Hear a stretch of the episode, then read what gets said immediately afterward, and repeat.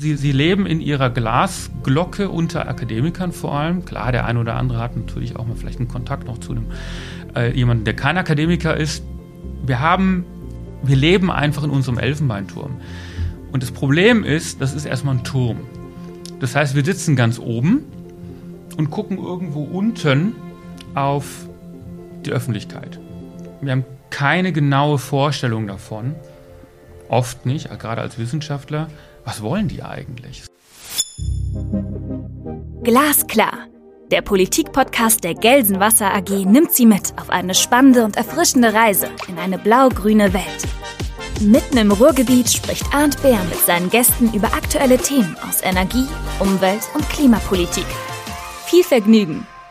Ich bin heute bei der Gelsenwasser um die Ecke in Gelsenkirchen beim Hygieneinstitut des Ruhrgebiets und bin da bei Dr. Thomas Benjamin Seiler, einem echten Experten, was Hygiene betrifft äh, und ähm, Wasserfragen, Spurenstoffe. Er ist nicht nur Leiter des Instituts, sondern er ist auch Mitglied der Trinkwasserkommission seit äh, relativ kurzer Zeit. Äh, eine sehr wichtige Institution für die Wasserversorger. Und er befasst sich auch mit Trinkwassertalsperren, ist da auch in einem Beirat und ist ähm, sehr, sehr aktiv, was die Wissenschaftskommunikation betrifft. Äh, und äh, ist ein sehr spannender Gast, glaube ich, heute äh, für uns über ein paar Themen zu sprechen. Lieber Herr Seiler, ähm, freue mich sehr, heute hier bei Ihnen sein zu können. Ja, herzlich willkommen im Hygieneinstitut des Ruhrgebiets. Ich freue mich sehr auf dieses Gespräch, Herr Bär. Ich weiß nicht, ob ich es richtig dargestellt habe. Vielleicht ähm, tun Sie uns den Gefallen und beschreiben selbst nochmal so ein bisschen, womit Sie sich hier beschäftigen. Ja, also das Hygieneinstitut des Ruhrgebiets ist äh, eine ganz altehrwürdige Institution in Gelsenkirchen, über 120 Jahre alt. Wir sind ein gemeinnütziges Institut ähm, für Umweltdienstleistungen letztendlich. Also wir wurden gegründet ähm, 1902, weil die Abwasser, die Wasserqualität in äh, Gelsenkirchen und der Umgebung überwacht werden musste, untersucht werden musste, bewertet werden musste.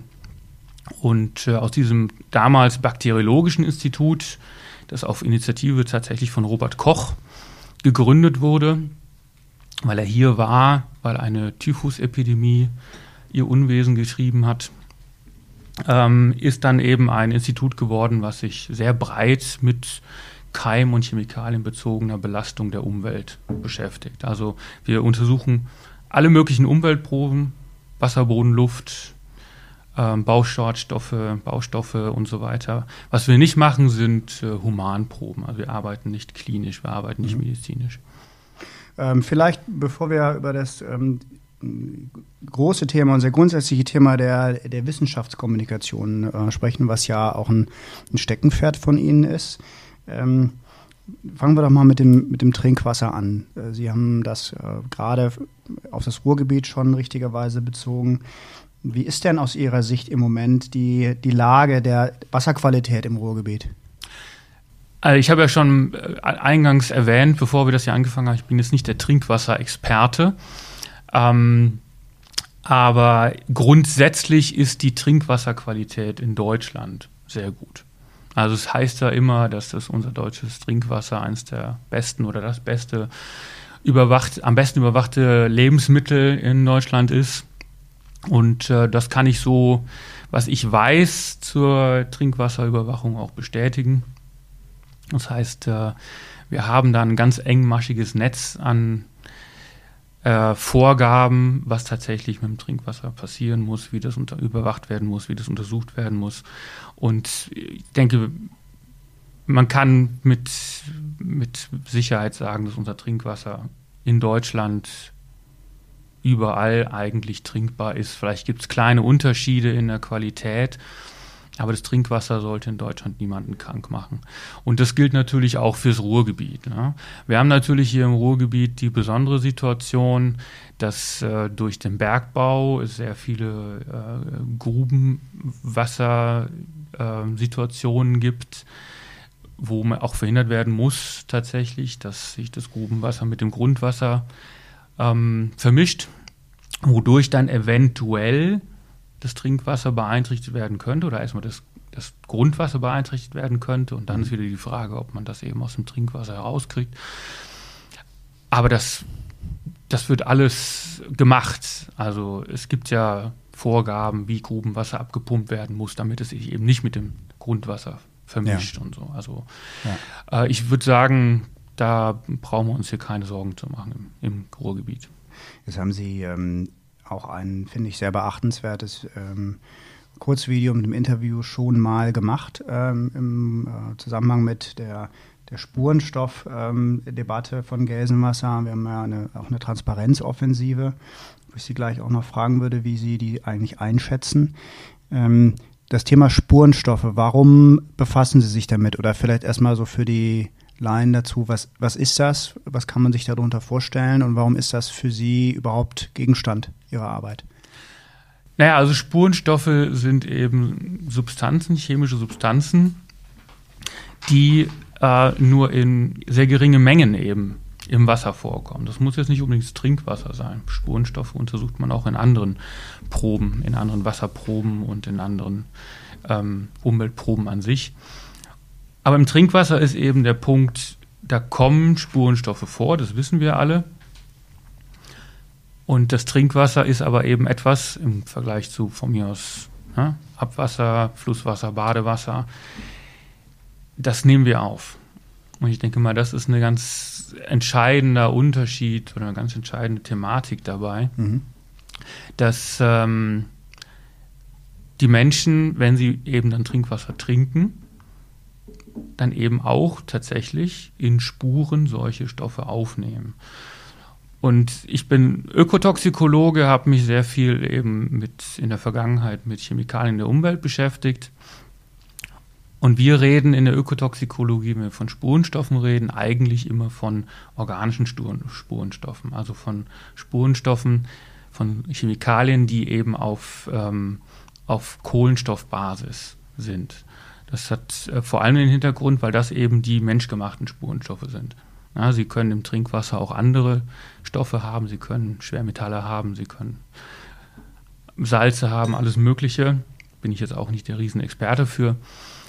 Aber das, was eben ins Trinkwasser so nicht reingehört eigentlich, das sind eben die organischen Spurenstoffe, das sind die Pestizide, das sind die ähm, Industriechemikalien, die in die Umwelt gelangen und dann eben irgendwann im Grundwasser landen und dann eben, wenn aus dem Grundwasser Trinkwasser gewonnen wird, auch im Trinkwasser sein können, wenn mhm. sie nicht vorher entfernt werden können. Aber das ist ja genau der Punkt. Die Spuren, die eben bleiben im Trinkwasser. Natürlich wird viel aus dem Trinkwasser, aus dem Wasser entfernt, bevor es Trinkwasser wird. Aber irgendwann bleiben, da bleiben eben Spuren übrig. Das wissen Sie bei Gelsenwasser ja auch, dass Sie da Spuren drin finden. Das mhm. sind dann eben diese Spurenstoffe.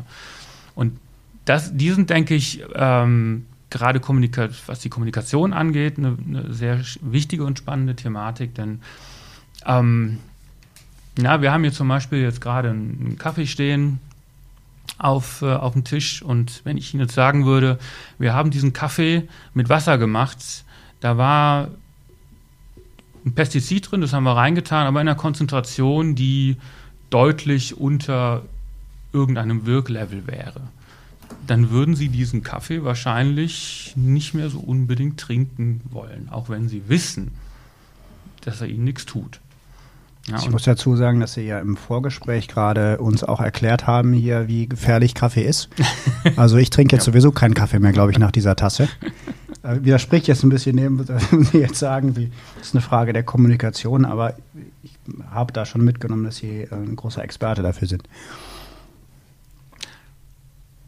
Haben Sie, ähm, ich habe Sie unterbrochen dazu, ähm, die, die Frage der Kommunikation. Mhm. Also würden Sie dann sagen im Grunde, wenn die Menschen wüssten, welche ähm, Dosen äh, in den Stoffen oder in dem Sinn, was sie unternehmen, dann würden sie sie, selbst wenn sie nicht schädlich sind, nicht mehr zu sich nehmen? Habe ich das so richtig verstanden? Ja, das nicht unbedingt. Aber natürlich schwingt da im Zweifelsfall eine Sorge mit. Ne? Also ganz schön kann man das am, am Beispiel Mikroplastik sehen. Mikroplastik war bei uns in der Community schon länger ein Thema bevor das irgendwie in den Medien groß aufkam. Das war bekannt, dass wir eine entsprechende Plastikbelastung äh, in der Umwelt haben, also Makroplastik, aber eben dadurch auch Mikroplastik. Und ich kann mich dann erinnern, als dann irgendwann in, in den USA das erste Mal Mikroplastik im Trinkwasser nachgewiesen wurde. Das war zumindest so mein Eindruck. Da auf einmal kam das in die Medien. Ja, also erst in den USA natürlich und dann eben auch bei uns in Europa und dann war das auf einmal ein großes Thema und dann hat plötzlich die ganze Welt irgendwann über Mikroplastik geredet. Also es war dann äh, einfach auch gar nicht mehr einzufangen, die Thematik. Und das hat meiner Meinung nach den Hintergrund, dass wenn Sie ein Wasser trinken und Sie wissen, dass da Mikroplastik drin ist, ja, auch wenn Sie es nicht schmecken, auch wenn Sie es nicht spüren, aber Mikroplastik sind Partikel. Wir, wir erschaffen dann bei uns im Kopf das Bild von Partikeln auf der Zunge.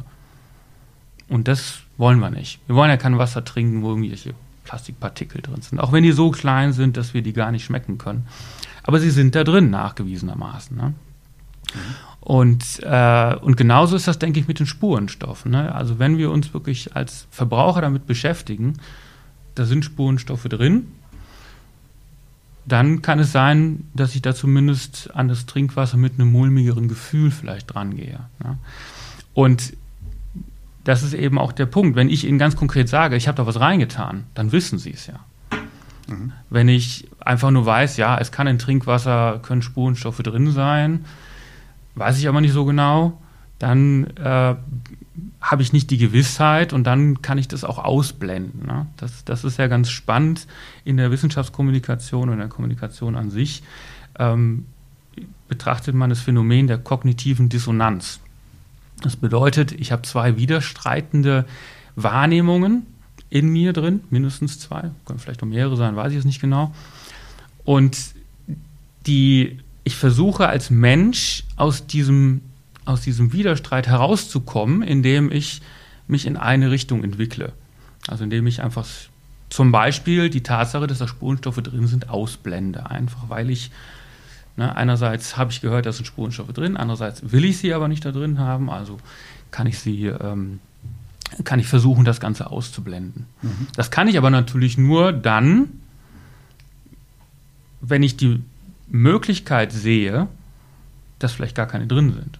Mhm. Ja, ich habe in, in, dem Expertenfilm äh, hatte ich das Beispiel mit der Banane auf einer Konferenz. Ja. Ich gehe auf eine wissenschaftliche Konferenz, äh, nur Leute vom Fach alle haben Ahnung von der Toxizität von bestimmten Substanzen und ich nehme eine Banane und biete die an und sage, ich habe da die, die halbe, halb wirksame Konzentration von Dioxin jetzt zum Beispiel reingemacht. Das heißt, jeder, der weiß, der sich auskennt, ich esse Banane, das ist nicht genug Dioxin, um mich, mich mir in irgendeiner Weise zu schaden. Mhm.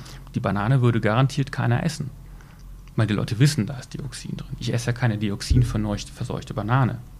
Auch von den Leuten, die, wissen, dass es im Grunde eine Dosis ist, die für sie nicht schädlich wäre. Gehe ich von aus. Ich, ich habe es ja. noch nicht gemacht, aber ich würde sie selbst nicht essen, ganz ehrlich. Ja. Ne? Ja. Also wenn ich, wenn ich weiß, ich habe da eine Banane, da ist wirklich Dioxin drin, dann esse ich die nicht. Mhm.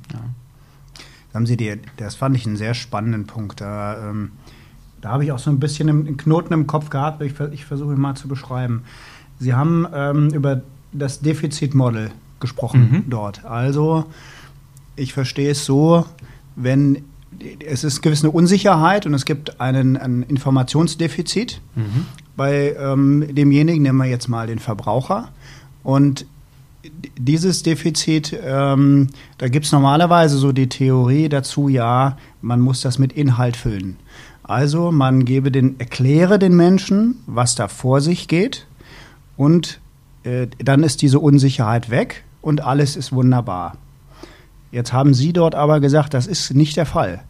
Äh, dieses Defizitmodell ist, äh, hinkt in diesem einen Punkt oder ist äh, anders gelagert, weil das am Ende die Menschen gar nicht haben wollen oder weil das gar nichts bringt, wenn ich mit Fakten erkläre. Das genau. wäre dann ja ein Fundamentalangriff auf die Wissenschaftserklärung oder Wissenschaftskommunikation. Ja, das ist ja gerade das Problem bei Wissenschaftskommunikation. Wir sind Wissenschaftler, wir sind, wir sind so trainiert. Wir sehen irgendwo eine Wissenslücke und dann füllen wir da was rein und dann ist die Lücke geschlossen und dann wissen wir mehr als vorher.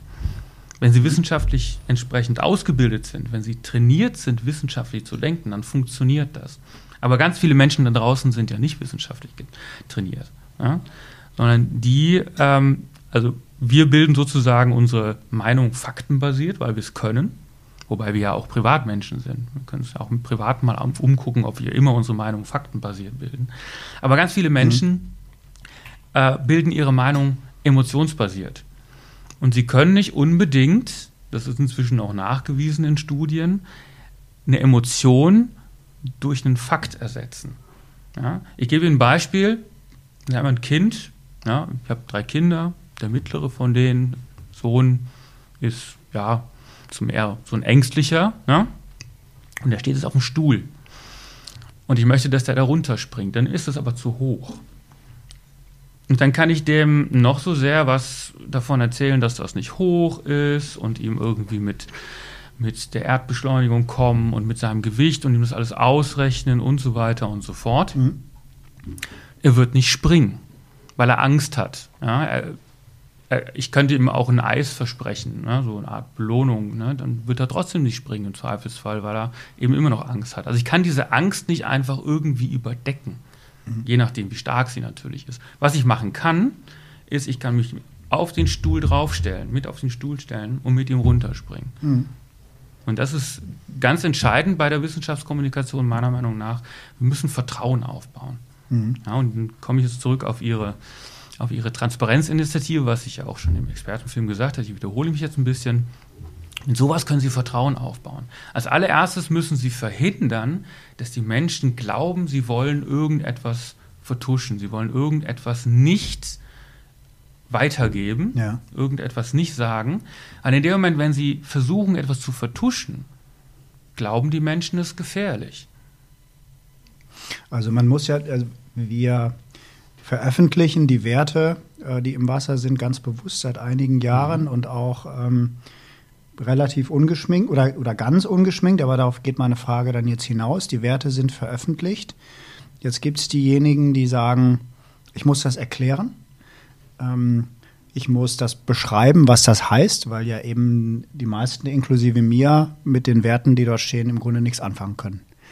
Jetzt gibt es aber andere, die sagen, sobald du anfängst zu beschreiben, wertest du ja. Und ähm, dann gibt es Menschen, die sagen, ich möchte mir mein eigenes Bild äh, machen und ich fühle mich so ein bisschen verhunepiepelt, wenn mir einer schreibt, das ist ungefährlich, weil oder ähnliches.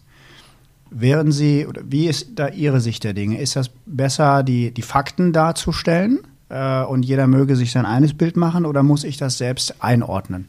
Mit der Gefahr, dass ich wieder natürlich als Journalist gelte am Ende, der ja leider oder Gott sei Dank äh, auch eine eigene Meinung hat, wie er etwas versteht. Na, ich denke schon, dass sie es auf jeden Fall, sie müssen den Menschen helfen, das zu verstehen. Sie können ja mal hinschreiben, wir haben ein Milligramm pro Liter, na, Milligramm sind viel, Mikrogramm pro Liter Glyphosat gefunden im Trinkwasser. Ist aber kein Problem. Hm? Oder einfach nur hinstellen. Mhm. Einfach nur sagen, wir haben das gefunden. Dann, dann könnten die Leute anfangen, selbst zu recherchieren. Das wäre natürlich auch eine Möglichkeit, sozusagen Dritten hinzuholen, vielleicht auch eine Vertrauensperson, wenn jetzt der, der Wasserversorger nicht unbedingt als Vertrauensperson gilt, dann hole ich mir ein Drittes hinzu, der als Vertrauensperson gilt und dem ich das, der mir das dann erklärt. Aber Sie können natürlich trotzdem helfen, also beschreibend helfen, den Leuten das Ganze einzuordnen. Also wenn Sie einfach sagen, wir haben das und das gefunden und nach dem neuesten Wissensstand, äh, Stand der Technik, äh, der, der Wissenschaft, ähm, nach allem, was wir wissen und was andere wissen, am besten eben nicht nur Sie, sondern ne, unabhängige Wissenschaftlerinnen und Wissenschaftler, ähm, ist das nicht gefährlich. Und dann am besten Studien dazu zitieren vielleicht, also, ne, auch, auch helfen, dass die Menschen an die Informationen drankommen. Dann gibt es sicherlich Leute, die sagen, okay, also das ist, die spielen damit offene Karten Vertrauensbildung. Dann gibt es vielleicht Menschen, die sagen, ja, okay, da gucke ich mir das lieber nochmal im Detail an, kann das auch oder habe einen mhm. Kumpel, der sich da auskennt und das dann entsprechend sich anschaut und die Studien vielleicht durchliest oder zwei wenigstens. Der sagt mir dann, ja, aber sie würden Hilfestellung geben. Sie würden die Leute nicht allein lassen, einfach mit einem Wert. Weil in dem Moment haben sie eben auch das Problem, wenn sie da einen Wert haben und die lassen die Leute mit allein, kann es eben sein, dass die sich eine Meinung bilden. Ja. Und das ist dann im Zweifelsfall eben eine ja, vorsichtige Meinung. Und dem Motto, oh, Mikrogramm pro Liter, das klingt eigentlich gar nicht so wenig. Ne? Ist das dann der, der Confirmation Bias? Also ist das dann, habe ich das richtig verstanden? Man, man kriegt dann Werte, also man füllt dieses Defizit mit Fakten und äh, das bringt deswegen nichts, weil ähm, dann derjenige sich schon ein Urteil gebildet hat und im Grunde nur das, ich sage mal unwissenschaftlich, das wahrnimmt, was er hören will. Ja. Also er versteht dann diese Dinge daraus, Genau. zieht sich den Teil raus und bringt seine eigene Wertung mit rein. Mikrogramm ist aber viel, Mhm. Milligramm ist aber wenig, genau andersrum, wie auch immer. Ähm, und ich kann dann im Grunde gar nichts mehr machen. Ist das das, was Sie meinten mit, äh, mit der Gefährlichkeit, dann die Wertung wegzulassen? Genau, also ähm, so interpretiere ich das zumindest. Wie gesagt, ich bin kein Kommunikationswissenschaftler. Ich beschäftige mich seit über zehn Jahren mit Wissenschaftskommunikation in verschiedensten Bereichen. Ähm, meine Interpretation ist so, Sie haben eine kognitive Dissonanz. Ja, also Sie haben eine widerstreitende äh, Wahrnehmungen in einer Person, in Ihrem Kopf. Und eine Möglichkeit, da auszubrechen, ist eben der Confirmation Bias. Einfach zu sagen, ich glaube das, was ich vorher auch schon geglaubt habe. Das, was ich vorher schon gehört habe. Das, was von mir aus mein Nachbar sowieso glaubt. Ne? Je nachdem. Und, und das ist sehr stark. Und Sie können gerade eben solche auf, auf, aus dem Confirmation Bias herausgebildete Meinungen, können Sie dann eben sehr schwer nochmal ähm, ändern oder, oder relativieren. Ne? Vor allem die Ebene Fakten. Da müssen Sie dann meiner Meinung nach, und das sehen wir allgemein äh, in der Gruppe der Leute, mit denen ich zum Thema Wissenschafts- und Risikokommunikation sehr viel arbeite seit Jahren, wir sehen einfach die, die Vertrauensbildung da als das entscheidende Mittel. Ne? Das kommt so ein bisschen, das ist auch so ein äh, sehr spannender Aspekt, das kommt so ein bisschen daher, man kann Wissenschaftskommunikation mit äh, der Fairness Theory versehen. Die Fairness Theory kommt aus dem, aus dem Juristischen und besagt, dass ganz platt, wenn Sie die Leute von Anfang an mitnehmen in, der, in, in einer ne, gesetzlichen Entscheidung, in einem Gesetzgebungsprozess, dann gibt es eine gute Chance, dass die eher mit der Gesetzgebung hinterher zufrieden sind, auch wenn sie nicht zu ihrem Vorteil ist, beziehungsweise auch wenn sie explizit zu ihrem Nachteil ist. Ne? Weil sie eben von Anfang an transparent dabei waren. Und da gibt es verschiedene verschiedene ähm, Justices, wie das im Englischen heißt, also in, Informational Justice zum Beispiel, einen Zugang zu allen Informationen, die nötig sind, um diesen Gesetzgebungsprozess zu verstehen. Und dann gibt es die, die, äh, die Notwendigkeit, dass die Leute auch eine Möglichkeit haben, ihre eigene Meinung darzulegen. Also, eine, ja, also im Gesetzgebungsprozess dann eben, was die EU ja macht, zum Beispiel diese öffentlichen Konsultationen. Ja, ganz wichtiger Aspekt. Mhm. Und genau das kann man auch auf die Wissenschaftskommunikation, Risikokommunikation übertragen. Ne?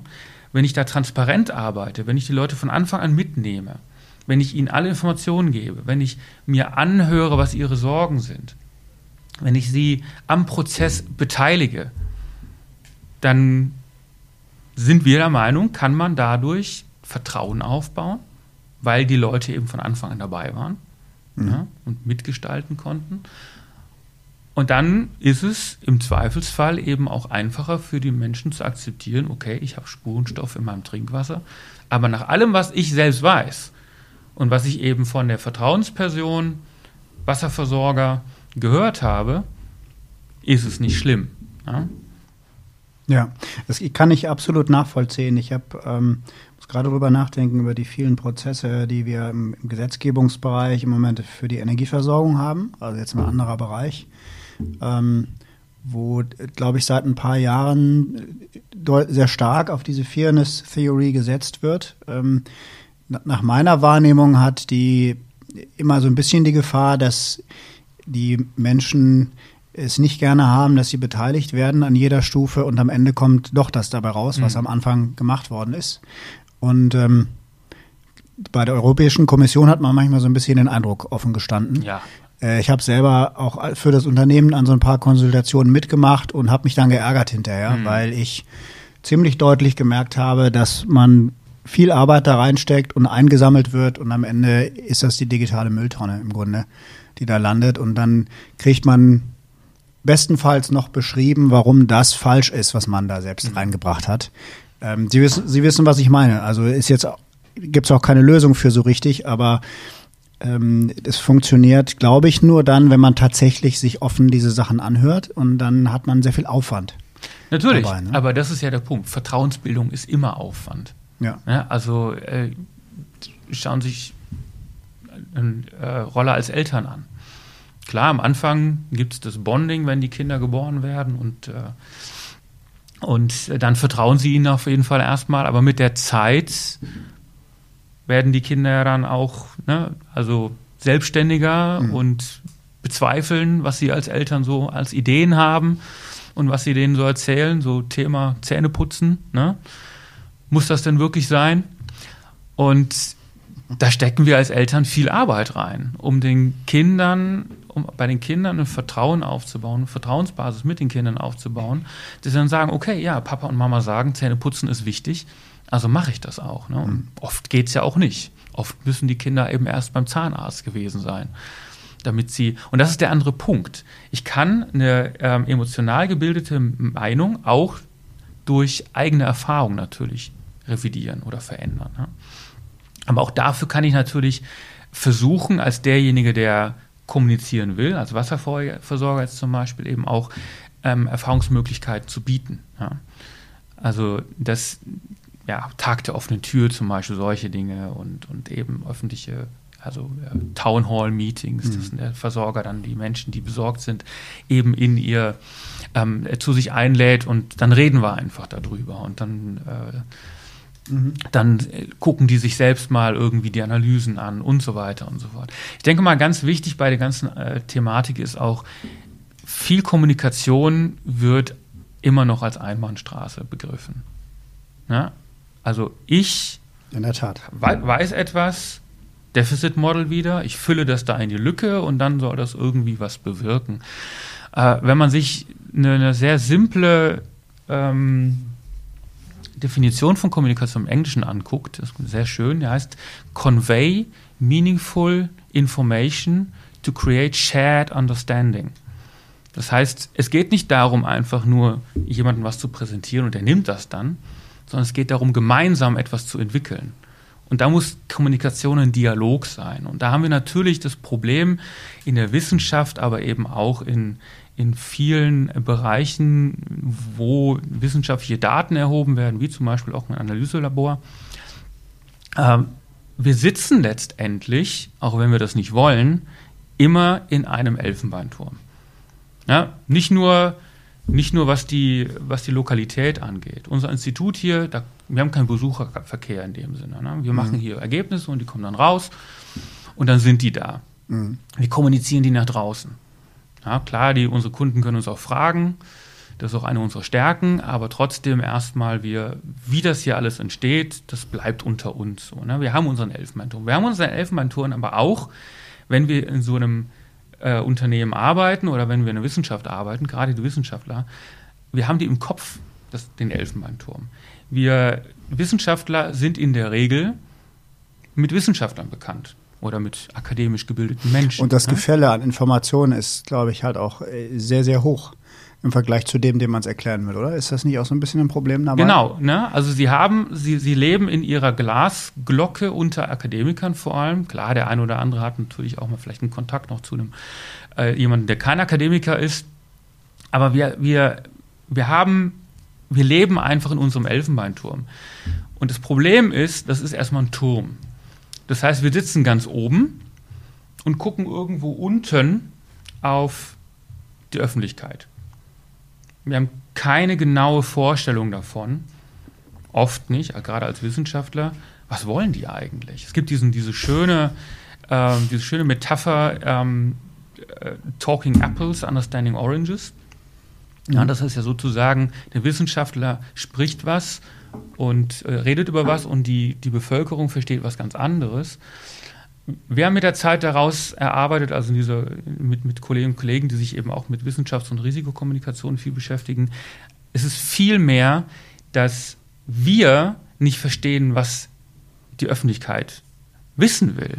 Mein Chef Ja, die- benutzt immer ein anderes Bild dazu, das fällt mir dann immer ein. Er sagt immer, wenn du eine Neun auf den Tisch legst bei Verhandlungen, sieht er, redest du über dasselbe, guckst dir dasselbe Bild an und der eine sieht eine Neun und der andere sieht eine Sechs. Genau, ja.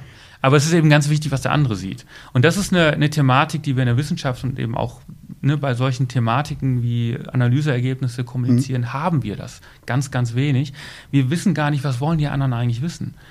Weil wir eben in diesem Turm sitzen. Wir sitzen da oben und die sitzen da unten. Und dann kommunizieren wir aus dem Turm heraus, gerade in der Wissenschaft. Wir schreiben Publikationen, die schmeißen wir einfach sozusagen aus dem Fenster, sinnbildlich, ne? weil die werden einfach äh, publiziert und dann sind sie da und dann macht was damit. Und ähm, wir wissen gar nicht, wo die unten landen. Ja, wir haben also keinen Bezug sozusagen zu diesen Zielgruppen. Ich habe bei der, ähm, fällt eine, eine Zwischenfrage habe ich da, weil wir ja doch in der letzten Zeit, ich habe doch mit ein, zwei Leuten gesprochen, die sich mit Ernährung sehr viel befassen. Und das ist so ein Beispiel, wo, wo mir auch nicht so richtig einleuchtet, was da passiert. Aber vielleicht können Sie mir das dann deswegen besser erklären. Die, die, die Menschen wissen eigentlich sehr, sehr genau, was schädlich ist für sie und wie, welche Dinge in, oder das zumindest in bestimmten Dosen die Dinge schädlich sind und ernähren sich trotzdem, gerade so die Deutschen, nicht so wahnsinnig gut. Und es ist überall Zucker drin und jeder weiß es und äh, trotzdem scheint der Markt nicht zu funktionieren, weil sonst wird es ja keiner mehr kaufen. Wir haben ganz viel mit Biolandwirten zu tun, die klagen alle, dass der Marktanteil ein bisschen wächst, aber sehr, sehr gering ist, weil das den Menschen die 3,50 Euro mehr nicht wert ist, obwohl es ja doch offensichtlich an das Wichtigste geht, was wir so haben, Gesundheit und wahrscheinlich sogar Lebensdauer am Ende. Ähm, warum ist das so, dass es so schwierig ist, damit kommunikativ durchzudringen bei den Menschen? Also erstmal würde ich sagen, nicht jeder weiß es. Ne? Es gibt einen ganz großen Teil der Bevölkerung, die im Zweifelsfall gar nicht die Zeit haben jeden Tag, um sich mit solchen Dingen zu beschäftigen. Ja, die, die sind damit beschäftigt, ihren Lebensunterhalt zu verdienen, die Familie durchzubringen. Ähm, da setzt man andere Prioritäten. Also wenn Sie sich angucken, wenn Sie in Alnatura in Alnatura Supermarkt gehen, da ist schon eine bestimmte Klientel. Deswegen gibt es Alnatura Supermärkte auch vor allem in bestimmten Vierteln. Ja. Also ich würde nicht sagen, dass alle das wissen. Viele wissen es. Es ist in den Medien, ja, da muss man die Medien eben auch erstmal lesen. Das ist auch die Frage, was kom- konsumieren Sie da als, als Medium, ob das da drin steht oder nicht. Äh, Aber ansonsten, denke ich, spielen da zwei Dinge eine Rolle. Das eine ist, ja, eben wieder der, äh, die kognitive Dissonanz. Einerseits, ich weiß, dass es schädlich ist, andererseits aber es ist viel bequemer. Vielleicht schmeckt es auch besser. Also meine Kinder haben zum Beispiel ein Problem mit Vollkornnudeln. Es schmeckt besser, wegen, vor allem wegen des Zuckers, glaube ich. Ne? Im Zweifelsfall das, genau. Ja. Ähm, und Vollkornnudeln sind einfach nur dunkel. Die schmecken meiner Meinung nach ansonsten gar nicht so viel anders, aber die sind halt dunkel und meine Kinder sagen halt, nee, dunkle Nudeln geht gar nicht. Ne, also das ist auch äh, eine Gewöhnungsgeschichte einfach. Und das andere ist, das ist auch äh, natürlich schwierig, was zu kommunizieren, was nicht sofort wirkt. Ja? Also wenn ich Ihnen jetzt sage, wenn Sie Das aus dem glaub ich. Fenster springen, Herr Bär, dann sind Sie unten und wahrscheinlich tot. Das wissen Sie dann in dem Moment. Ja? Mache ich nicht, aber rauchen tue ich trotzdem. Gut, da können wir noch dran arbeiten. ähm, aber es ist weniger geworden. Also, weil ist mir schon bewusst, aber trotzdem, ich würde ja aufhören, wenn ich nicht. Ich, ist mir schon klar, dass es sicherlich schädlich ist. Das ist, Ja. glaube ich, wissenschaftlich unstrittig. beim, beim Rauchen gibt es nochmal die Problematik der Sucht. Ne? Also beim Rauchen ist nochmal so, es gibt natürlich Gelegenheitsraucher, es gibt die sogenannten Genussraucher, aber ganz viele Menschen, auch wenn sie es nicht wissen, sind süchtig und die merken das erst. Moment, wenn sie versuchen aufzuhören. Können gar nicht anders. genau. Und das ist tatsächlich bei relativ niedrigen äh, Konsum von Nikotin, weil Nikotin ein sehr hohes Suchtpotenzial hat. Na, jedenfalls beim Essen ist es eben auch so, dass sie, das, das ist ein schleichender Prozess. Das merken sie gar nicht so unbedingt erstmal. Ne? Und außerdem, wenn man sagt, ja, also wenn du das jetzt nicht, dann, deine Ernährung nicht umstellst, dann äh, wirst du fünf Jahre weniger leben. Dann weiß ich erstmal gar nicht, wie viele Jahre würde ich überhaupt leben. Und außerdem ist das noch so weit weg. Und ich, ich weiß überhaupt gar nicht, das, das macht ja nichts mit mir in dem Moment. Ja. Ja, das, das ist ja auch so ein bisschen, was ich beobachtet habe ähm,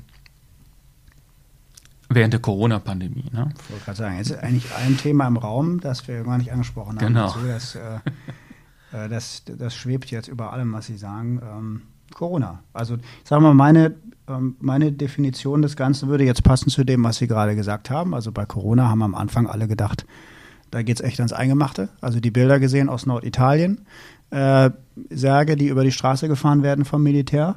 Und dann haben wir uns alle doch schon ziemlich dran gehalten an das, was da so kam. Und jetzt ist ja seit vielen Monaten, ich habe eigentlich, glaube ich, gesagt, dass ich über Corona nicht mehr spreche, die ersten, nach den ersten 20 Folgen, aber wir tun es jetzt doch mal. Mehr so hoffentlich so ein bisschen im rückwirkend. Was ist da passiert? Und vielleicht dann auch, wie ist die Rolle der Wissenschaft? Es ist ja gerade so ein bisschen mhm. Aufbereitung auch, zumindest die Politik ist gerade dabei aufzubereiten. Ähm, die Maßnahmen, die gefallen sind, unser Gesundheitsminister, Herr Lauterbach, hat gesagt, ganz ehrlich, Schließung der Schulen war vielleicht keine gute Idee im Nachhinein.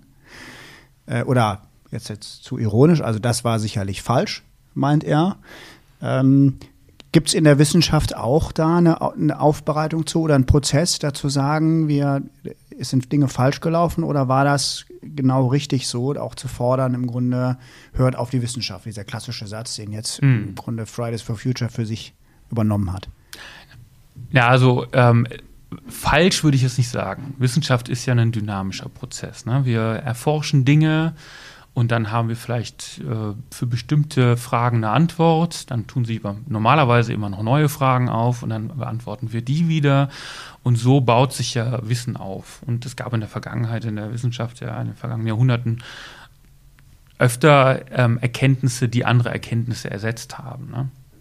Ähm, das Wissen, das Wesen von Wissenschaft ist ja tatsächlich immer zu hinterfragen. Auch das, was wir als, als äh, gegebenes Wissen ansehen, muss immer wieder hinterfragt werden. Wenn der Wissenschaftler aufhört zu fragen, dann ist er eigentlich kein Wissenschaftler, wenn er nicht aufhört zu zweifeln an dem, was er sieht.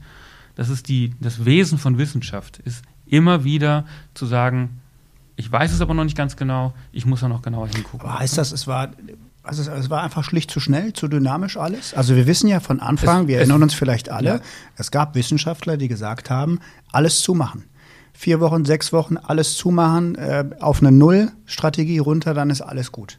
Was man würde im Nachhinein sagen, im Grunde, das war vielleicht eine Einschätzung, die ließ sich jetzt nicht durchhalten, spätestens nach China jetzt. Oder meinen Sie trotzdem, wäre vielleicht besser gewesen? Ja, also ich denke mal, es gab verschiedene Möglichkeiten, daran zu gehen. Was ich problematisch fand, sind zwei Entwicklungen. Erstens, dass, dass äh, wissenschaftliche Erkenntnisse ohne einen anständigen Begutachtungsprozess, ne, dieses äh, der sogenannte Peer Review, mhm. schon in die Öffentlichkeit getragen wurden durch diese Preprint-Server, ähm, okay. wo eben Studien hingestellt wurden, während sie noch im Peer Review waren.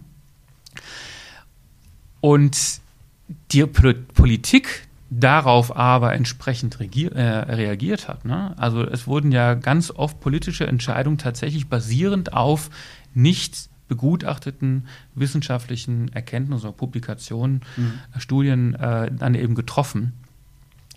Und das Zweite muss ich ganz klar sagen, äh, dass eben viele Wissenschaftler in die Öffentlichkeit gegangen sind mit, mit ganz konkreten Forderungen. Also als Wissenschaftler sollten wir meiner Meinung nach nicht unbedingt in die Öffentlichkeit gehen mit Forderungen. Die Trennung wir war können, nicht so ganz da. Ne? Wir, können, wir können sagen, so interpretiere ich das als Wissenschaftler. So sehe ich das. Nach allem, was ich weiß, und das ist ein ganz wichtiger Satz in der Wissenschaft, nach allem, was ich weiß, würde ich das im Moment so machen. Ich kann auch sagen, und so empfehle ich das der Politik. Aber es wurde zum Teil Druck aufgebaut von Seiten der Wissenschaft ähm, für die Politik in eine bestimmte Richtung zu entscheiden. Und auch wenn wahrscheinlich vieles davon richtig war, hat es natürlich dazu geführt, wenn etwas falsch ist, das ist ja auch immer so ein Ding, wir Menschen sind ja doch durchaus in der Lage, die wenigen negativen Dinge höher zu bewerten als die, wenigen, als die vielen positiven Dinge. Ne? Also wenn Sie mhm. zum Beispiel durch eine volle Fußgängerzone laufen, und tausend Menschen, und einer von denen rempelt Sie an, dann werden Sie sich nicht an den 999 erinnern, die Sie nicht angerempelt haben, sondern der eine, der Sie angerempelt hat. An den werden sich erinnern und über den werden sich im Zweifelsfall hinterher noch ärgern. Und genauso, denke ich, ist das auch gelaufen. Es gab eben auch Dinge, die schief, nicht schiefgelaufen sind, aber die, die fehlinterpretiert wurden oder die nicht ganz richtig waren oder die zu früh ne, zu einer Aussage geführt haben. Mhm. Und wir erleben das ja inzwischen. Inzwischen wird Wissenschaft an sich in Zweifel gezogen. Und das kommt, denke ich, auch daher, dass einige Wissenschaftlerinnen und Wissenschaftler sich zu sehr nach vorne gewagt haben. Ich muss das jetzt vorsichtig formulieren, sonst kriege ich als nächstes von, der, von den Kolleginnen und Kollegen auf den Deckel. Ähm, zu sehr mit Aussagen, die zu pauschalisiert waren oder mhm. zu, zu wenig objektiviert war, nach vorne gewagt haben. Klar, war also man, auch eine schwierige Situation, ne? so viel Druck von außen und dann ja. sagt man einmal was, dann wird man jeden, jeden zweiten Tag gefragt dazu, dann hat man so diesen Antwortreflex, auch eine Lösung zu haben. Ne? Ja, aber man muss eben als Wissenschaftler immer bedenken, ich weiß nur das, was ich weiß und es gibt noch ganz viel, was ich nicht weiß. Ne? Mhm. Ist ja auch so ein berühmter Satz, ich weiß, dass ich nicht, nicht weiß. Ähm, und das müssen wir einfach durchhalten als Wissenschaftler. Wir müssen einfach sagen, nach allem, was ich weiß, meine Erkenntnis ist, von mir aus, ich interpretiere das so. Wir können ja auch unsere eigene Meinung einfließen lassen, aber wir müssen es eben als eine eigene Meinung auch darstellen. Ja? Mhm. Ich habe das so, also ich habe so verstanden, auch ähm, unabhängig von den wissenschaftlichen Unsicherheiten, die sicherlich dann da waren, die, weil das ja auch alles zu schnell gehen musste, das zu bewerten, diese, dieses neue Virus und die Veränderung, gibt es doch einen Punkt, äh, der, glaube ich, schon am Ende eine, eine, politische Frage ist. Und das ist das Werten von, äh, von Gütern, also von Bedeutungen. Also wie wichtig ist eben das eine gegen das andere? Äh, unheimlich schwierige Frage, die in der Tat keine wissenschaftliche mehr ist, nee. sondern die eine anders gelagert am Ende eine politische, auch oft eine juristische Frage ist, die da ist. Ähm, Sie haben äh, viele bekannte Sätze gerade genannt. Äh, da fällt mir noch einer ein, äh, den ich nochmal mit dazu reinwerfen muss gegen Ende des Gesprächs. Und zwar haben Sie zu dem Spurenstoffthema äh, einen berühmten Paracelsus-Satz mit äh, übernommen, den, den jeder kennt. Die Dosis macht das Gift. Ich habe nochmal nachgeguckt. Eigentlich ist der Satz ja ein bisschen anders, aber sinngemäß ist es das. Genau. Ähm, und Sie haben dazu im, im, Grunde was Beachtliches gesagt. Sie haben gesagt, ähm, bei Spurenstoffen kann man auch nicht so auf den ersten Satz sofort sagen, dass das äh, unkritisch ist. Weil eigentlich würden wir als Wasserversorger diesen Satz immer so interpretieren nach dem Motto, naja, das ist, äh, das ist alles so gering, die Dosis, äh, das ist alles unkritisch. Äh, da haben sie leider nicht so richtig in die Kommunikation mit reingegrätscht, was ich sehr sympathisch fand, sondern haben gesagt, naja, also das kann man so einfach nicht sagen, dass Spurenstoffe unkritisch sind. Warum? Naja, der, der Satz von Paracelsus heißt ja eigentlich, äh, nichts ist ohne Wirkung. Allein die Dosis macht, ob was eine Wirkung hat oder nicht. Mhm. Oder ja, nichts also, ist ohne Gift sogar. Ne? Ja, Alles ist ja, Gift, das kommt nur darauf an, wie genau, hoch es ist. Ja, er hat damals Gift, genau. Aber letztendlich geht es um die Wirkung. Ähm, das Problem ist, das habe ich auch in dem Expertenfilm schon gesagt, die Dosis ist eben sehr, sehr, sehr schwer äh, zu definieren einfach. Ne? Also sie nehmen eine bestimmte, jetzt Sie als Herr Bär nehmen eine bestimmte Menge an Substanz auf und dann haben sie ein bestimmtes Körpergewicht und haben äh, eine bestimmte ähm, Ernährungsweise und haben eine bestimmte ähm, äh, ja, äh, leben auf eine bestimmte Art und Weise, machen viel Sport oder wenig Sport und haben vielleicht auch doch irgendwelche Vorerkrankungen oder eben auch nicht, ne? also sind gesundheitlich angeschlagen oder ganz fit. Und das alles spielt ja eine Rolle was, äh, darin, was ihr Körper mit dieser Substanz macht. Wie schnell wird die verstoffwechselt? Ja, als was kommt sie wieder raus? Je nachdem, was es für eine Substanz ist, kann auch zum Beispiel ein ganz toxischer Metabolit gebildet werden. Gut, das wüssten wir dann im Zweifelsfall, mhm. wenn es eine bekannte Substanz ist. Ja, aber die, die Verteilung im Körper und die Verstoffwechslung im Körper, die Ausscheidung aus dem Körper sind eine ganz wesentliche Frage dabei, tatsächlich, wie viel Dosis macht denn Gift? Das kann man so konkret, kann man das eben nicht sagen. Deswegen denke ich, dass man bei allem, was man irgendwie zu sich nimmt an Spurenstoffen, ja, unweigerlich, durchaus vorsichtig sein sollte, dazu sagen, ja, das Mhm. Ist definitiv, das, äh, na, es gibt ja diese, diese äh, Grenzwerte auch hinsichtlich lebenslanger Aufnahme von die GUWs. Ne? Genau, die GOWs, aber auch äh, der, der GOW ist ja ein, ein Orientierungswert, ist ja eine, mhm. Vorsorge sozusagen. Aber er ja, gibt ja für viele Substanzen auch wirklich, ähm, wenn sie über den, die gesamt, ihr gesamtes Leben täglich so und so viel aufnehmen, dann sollte das tatsächlich äh, keine Wirkung hervorrufen. Ne? Und die sind natürlich auch mit einem, mit einem entsprechend starken Sicherheitsfaktor verbunden, weil wir eben alle diese individuellen Unterschiede zwischen den Menschen nicht kennen. Ja, die können wir, die müssen wir ja irgendwie auch berücksichtigen. Mhm. Und ein, ein ganz wichtiger Aspekt finde ich auch immer, ist die Frage der Akkumulation. Also inwiefern reichert sich eine Substanz auch in ganz niedrigen Konzentrationen im Körper an und ist dann vielleicht erstmal nicht problematisch, aber wird mit der Zeit problematisch eben über, wenn man das Ganze über einen, sein ganzes Leben lang aufnimmt. Ne? Irgendwann kommen wir zu dem Punkt, haben wir auch bei Mikroplastik. Im Moment haben wir Mikroplastikkonzentrationen in der Umwelt, jetzt nicht im Körper, aber in der Umwelt, die nach allem, was wir wissen, keine Gefahr darstellen für Organismen an sich in der Umwelt. Mhm. Es gibt aber durchaus Projektionen, die sagen, ne, so und so viel Mikroplastik oder so viel Plastikmüll ist schon in der Welt. Und wenn das sich mit der Zeit dann eben alles abbaut oder ein großer Teil davon, dann kommen wir irgendwann zu Konzentrationen von Mikroplastik, die so hoch sind, von denen wir auch jetzt schon wissen, okay. dass sie problematisch sind. Aber Mikroplastik an sich hat sich ein bisschen relativiert, so wie ich sie verstehe, auch als, als Diskussion. Also dass man im Grunde sagt, immer grundsätzlich sind das im Moment keine Dosen, die, die gefährlich sind. Was sein kann, ist, dass es, wenn wir das jetzt über Jahrzehnte hinaus machen, wir Schwierigkeiten kriegen. Das ist zumindest mein letzter Stand. Also ja. ich habe mich jetzt nicht vorgestern das letzte Mal mit Mikroplastik beschäftigt, aber das war immer so. Der heilige Gral in der Community ist eigentlich die, äh, die Studie durchzuführen, die beweist, dass wir jetzt Mikroplastikkonzentrationen in der Umwelt haben, die tatsächlich Schäden bei Organismen hervorrufen. Da gab es ja tatsächlich auch schon einen handfesten Wissenschaftsskandal zu. Ne? Diese Studie in Schweden, wo ein Team äh, angeblich eben Effekte von Mikroplastik in Fischen gefunden hat und dann hinterher stellte sich irgendwie heraus, dass das alles ähm, ja, gefaked war. Oh, das ja, weil das eben so ein, da, da kriegen sie ein Nature Paper mit in dem Moment. Oder Science, also wirklich in einem hochrangigen Journal und sind dann plötzlich in den Medien und alles und äh, da ist dann der Ehrgeiz zu groß, auch das, das Im Zweifelsfall, ja, aber auch bei Kolleginnen und Kollegen, die da jetzt nicht irgendwie was, was fälschen wollen, das ist so die Frage. Ja? Zumindest soweit ich weiß, ist es heute noch die Frage, haben wir tatsächlich inzwischen Mikroplastikkonzentrationen in der Umwelt, die eine Wirkung hervorrufen, eine mhm. negative. Wirkung bei, bei Organismen.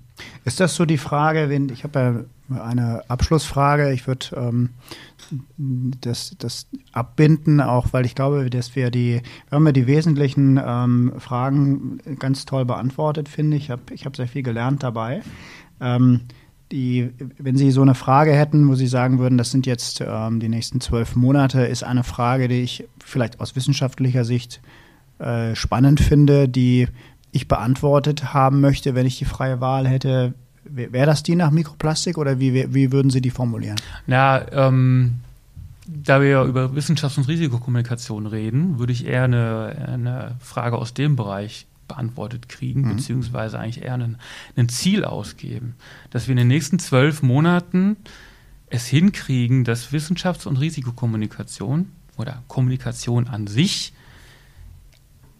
auf einem qualitativ hohen Niveau in allen Lebensbereichen, die uns betreffen. Also nicht nur wissenschaftliche Daten, nicht nur politische Entscheidungen, nicht nur die Frage, ob eine Corona-Schutzimpfung gefährlich ist oder nicht, sondern in allen, ne, was macht mein neues Auto mit mir, werden die Daten von Mercedes eingesammelt und gegen mich verwendet oder ne, alle diese, das sind alles Fragen, die die Leute bewegen, die wir mit einer guten Kommunikation angehen können. Aber dazu brauchen wir eine gute Kommunikation. Und was ich einfach sehe, ist, dass es noch viel zu wenig äh, wirkliches Bewusstsein dafür gibt, in allen diesen Bereichen, was Kommunikation, gute Kommunikation ausmacht und was ich dafür können muss und was ich auch vermeiden muss.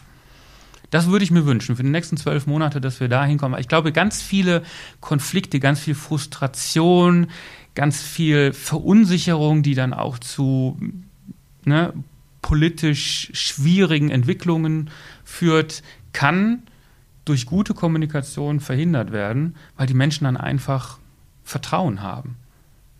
Ja, das ist, scheint mir ein dickes Brett zu sein, gerade also bei dem Scope, den Sie so aufgemacht haben, aber äh, da sind wir ja auch richtig unterwegs, weil das ist ja vielleicht, dieser Podcast kann ja ein Teil dieser guten Kommunikation sein.